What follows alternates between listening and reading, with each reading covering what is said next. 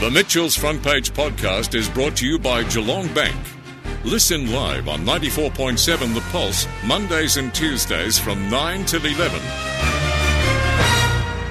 On the line now, we have Damien Leith, who is the winner of Australian Idol from back in 2006. But he's got a new song out which we'll play shortly, and it's called Time Machine, and it's a very acoustic track. Damien, good morning. Thanks for being on the program. Oh, my pleasure. Thanks for having me. Now, uh, just before we start, I can say that I have listened to your single, so I'm not going to be suspended by this radio station for two weeks because you're going to have a hissy fit and walk out. I've listened to it. It's fantastic. Well done. Ah, yeah, thanks a million. No, you know what? I'm I'm thrilled to have new original music out there. It's been a while, so uh, uh, it's great to come back with a song like this. So 2006, that was actually the year that I started in radio. So I reckon your song back then when you won Australian Idol was probably one of the first songs I ever played on radio in my journey, which is incredible. But then since then, you've released a lot of CDs. I was looking through your uh, your back catalogue and it's incredible. And you've ventured into a few different types of music, but this one, it seems, goes back to that very acoustic sort of sound and uh, just love it. Uh, look, thank you very much. No, you know, over the years, I've, I've been fortunate. I've had lots of great opportunities, but I, I love songwriting, and my style was always acoustic. It always was. You know, even when I go back to when I lived in Ireland all those years ago, um, it was always that acoustic kind of singer songwritery, folky sort of style. And uh, and when lockdown kicked in about two years ago, I said to myself, you know what, I'm I'm getting back to what I always used to do, and uh, and I kind of knuckled down and I just started writing songs that that means something to me. Because we know a lot about what COVID has done to the arts world and people that are Yeah. in the creative enterprises. How did it change your life? And I suppose, how did you feel when those first lockdowns came through compared to where we are today?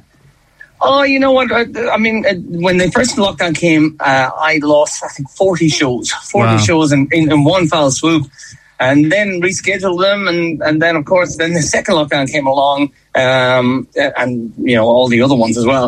Uh, and I lost the shows again. So, like, for me and for anyone else in the industry, we really got hit hard. It was just, uh, it was a real reality hit for us all. I think that, uh, how vulnerable the whole industry actually is. Um, so, uh, I mean, I, I'm lucky that I had other things to fall back on, but but overall, it just kind of made me reassess what I wanted, and, and I got back into this original music. And how does the industry feel now at this point? Are you sort of optimistic that you may be able to have shows? And I think we've got a music festival coming up down here in the next few weeks or so. Or are you sort of a bit cautious because you must look, I don't know what they're doing in Ireland at the moment with lockdowns, but in Europe, it seems like there are a number of countries that are contemplating going back into lockdown. No, it's a it's, it is a big worry. Like I, I've got shows next year, and they've been rescheduled, and uh, like so many other people in the industry, you don't want to spend too much money on advertising these shows because that's the money you cannot get back. You rescheduling shows, we can do that, and you can you know uh, transfer tickets and all that, but advertising. Uh, is a big problem for a lot of people in the industry. So yeah, you're kind of you're optimistic, but at the same time you're cautious and you uh, and you run the risk that people don't know about your show because you haven't been able to advertise it. And can you tell me about this particular song, Time Machine? Is it a sort of catharsis you're reflecting and using lockdown as a time to reflect? Uh, the main thing that stood out to me when lockdown kicked in was the fact that I could no longer go back to Ireland if I needed to. Up until that point, Ireland was a 24 hour flight away. Suddenly, lockdown, Ireland was a million miles away and still is. Uh, and that's kind of where the song started. Just that whole thing of looking over your life and going, well, geez, you know, the different moments, the different. Uh, the paths that you took along the way, uh, the sliding door moments um, that brought you to the point where you're, you're currently at. And uh, yeah, I mean, it was a very reflective sort of song. Um, and, and actually, it felt good right now. It just felt felt like a bit of a release just writing it. Uh, there's a kind of a, an underlining love theme, but the, the love theme is actually a love of anything in your life. It's not necessarily a person. It's just all the things that you may not be uh, in touch with.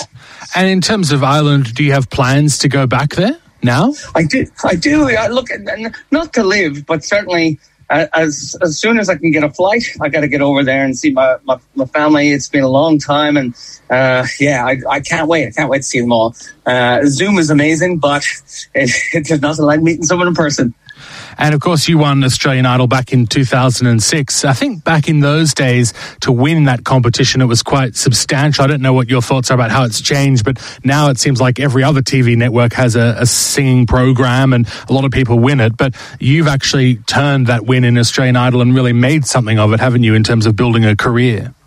I've been, I've been very fortunate. I think I definitely got in there at a good time. I, you know, the talent right now is is phenomenal. There's so much talent around the country, but certainly the fact that there's so many shows kind of uh, dilutes that talent, and that that's a real pity. I th- I think because uh, it, it's almost disregarding the talent, but the talent is still amazing. There's amazing talent all over the country, and I'd love to see some of them going through these shows and really getting the leg up that the show is meant to present.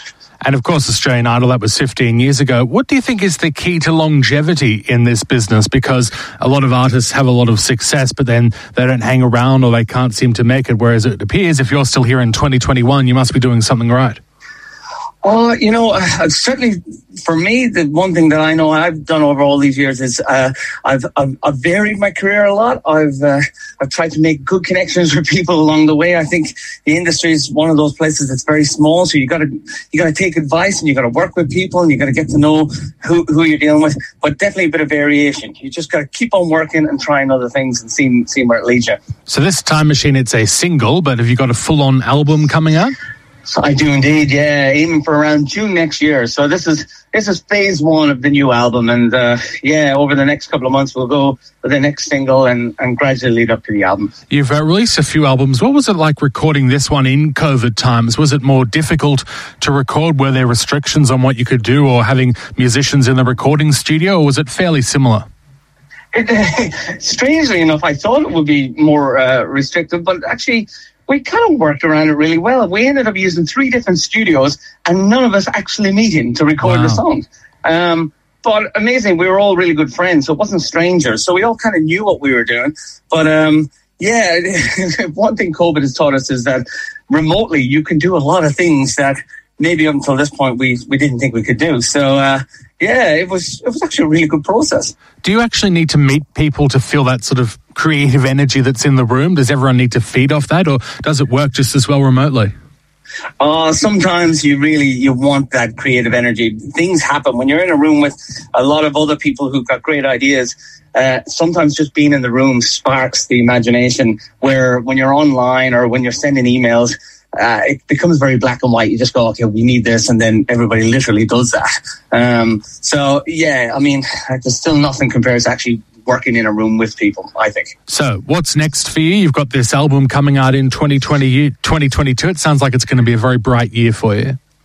Well, fingers crossed. Lots of shows. Uh, it's a very original sort of year for me. A lot of originals as well. And uh, yeah, it's going to be a lot of songwriting. I'm just trying to get back to the essence of kind of what I've always been, what I always loved, which is which is songwriting and telling stories.